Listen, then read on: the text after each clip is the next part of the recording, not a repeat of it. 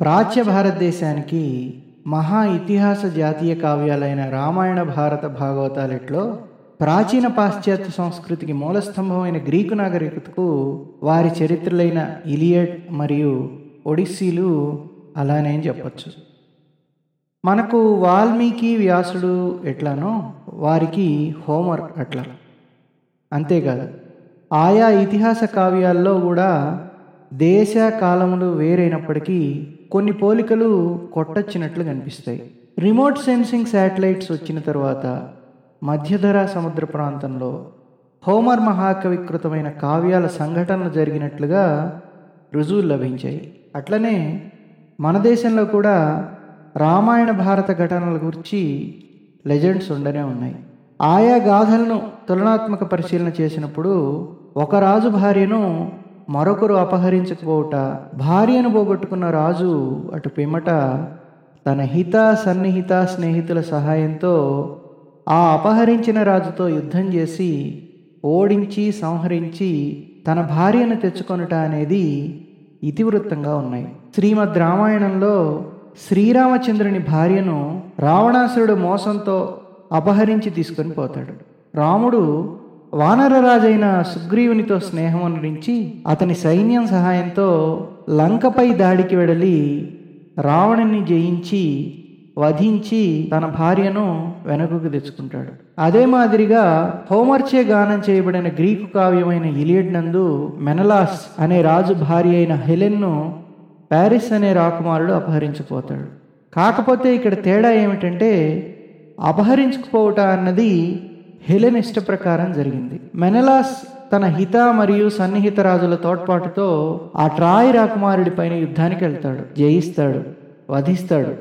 ఆపై తన భార్య హెలెన్ను తెచ్చుకుంటాడు. గమనించదగ్గ విషయం ఏమిటంటే శ్రీమద్ రామాయణంలోని యుద్ధకాండము మహాభారతంలోని యుద్ధ పంచములతో పోల్చి చూసినప్పుడు ఇలియడ్లోని ట్రోజన్ యుద్ధం ఏమాత్రం తక్కువ కాదు. శ్రీమద్ రామాయణం భారతములను ఇలియడ్తో పోల్చినప్పుడు కొన్ని గమనార్హమైన విషయాలు మనకు తెలియవచ్చు. వాల్మీకం లవకుశులచే గానం చేయబడింది. హోమర్ కావ్యాలైన ఇలియడ్ మరియు ది ఒడిస్సీ అంధుడైన అతని చేతనే గానం చేయబడ్డాయి. మహాభారతంలో ధృతరాష్ట్రునకు నూరుగురు పుత్రులు. అలాగే ట్రాయ్ రాజైన ప్రియంకు నూరుగురు పుత్రులు.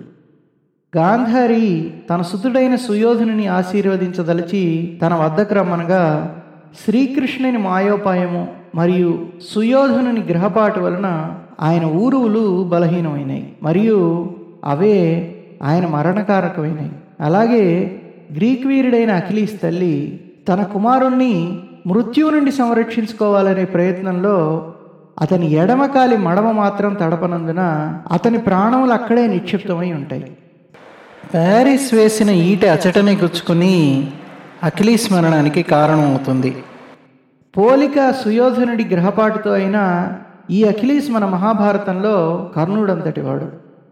ఇక ది ఒడిస్సీ కావ్యానికి వస్తే ట్రోజన్ యుద్ధం అయ్యాక మెనలాస్ అతని స్నేహితులైన ఒడిస్సియస్ మొదలగు వారు విజయోత్సాహంతో వారి వారి దేశాలకు గృహోన్ముఖులవుతారు. హోమేరియం అయిన ది ఒడిస్సీ అనబడు ఉలిసిస్ చరిత్ర ప్రపంచ ట్రావెలాగుల్లో ఒక స్థానం సంపాదించుకోవడమే గాక ఇప్పటికీ ఎంతోమందిని ఉత్సాహపరుస్తూ స్ఫూర్తివంతం చేస్తూ ఉంది.